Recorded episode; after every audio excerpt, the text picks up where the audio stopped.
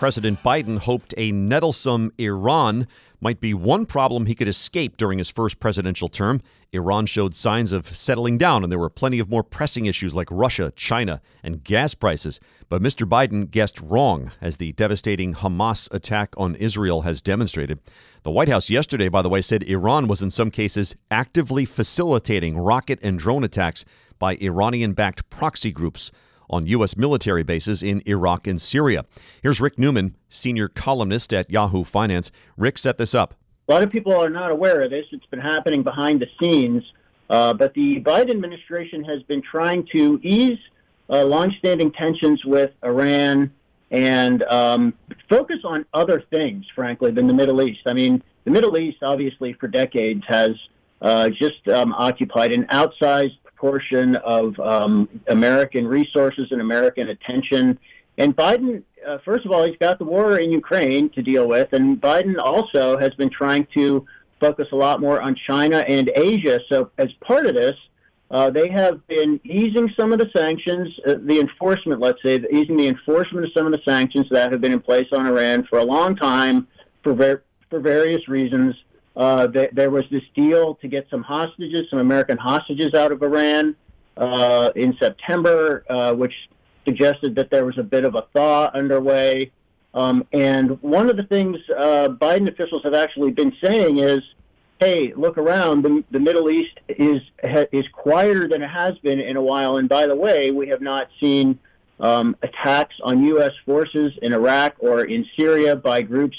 Linked with Iran for the last uh, year and a half or so. That that was all true until Hamas attacked Israel, and suddenly we have another Middle East war that just came out of nowhere. Um, and um, if the Biden administration was banking on Iran becoming a little more of a respectable citizen in the Middle East, I think those uh, that expectation has now been completely blown up because Iran is the major backer of Hamas, the Hamas, we, the uh, terrorist group that uh, that did these attacks in Israel. We do not know how directly Iran involved Iran was, but it was involved at some level, no matter what, yeah. because um, because they are uh, the main funder and the main supporter of Hamas. So they enabled the attack to happen. No, nobody else enabled it the way Iran did. So their fingerprints are on it one way or another, and that is just going to force the Biden administration. It already is forcing the Biden administration to get much tougher on Iran, which has a lot of implications, including implications for oil. We're speaking with Rick Newman, senior columnist at Yahoo Finance. His piece is called How Biden Miscalculated on Iran. Uh, his critics say he's soft on Iran. Fair or not? I don't think uh, it's that fair. Um, and the reason is there is no good approach to Iran. I mean, there, there's no simple way to deal with this country. And, um, you know, the people who say, uh, maximum sanctions. Uh, you know, Trump tried that, and guess what happened? I mean, uh, this is complicated. It goes back to Iran's um, uh, um, nuclear weapons program.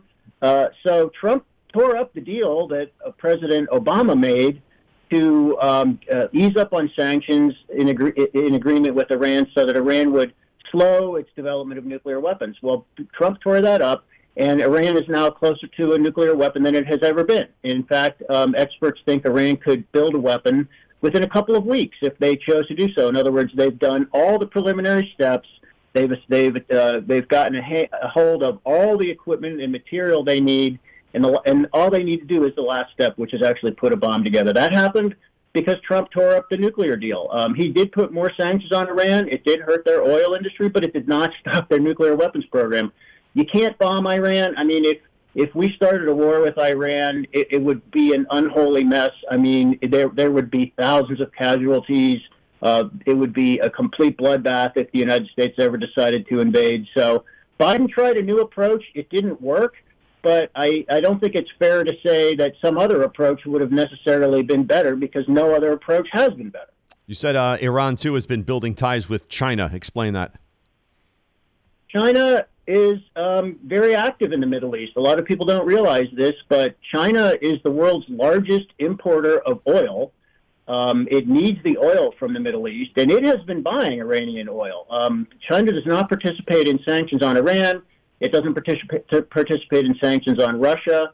Um, and, you know, China has no qualms about um, going to places, uh, you know, getting friendly with um, with nations the United States considers to be uh, rogue nations. China doesn't have a problem with that. In fact, what we are seeing uh, is a, a, troubling alliance between uh, China, Iran, and Russia. Um, Iran is also, as we know, providing um, hundreds, maybe even thousands of drones to Russia that Russia is using to bomb Ukrainian cities. Um, so this is not a great alliance. Thanks, Rick. Rick Newman, senior columnist at Yahoo Finance.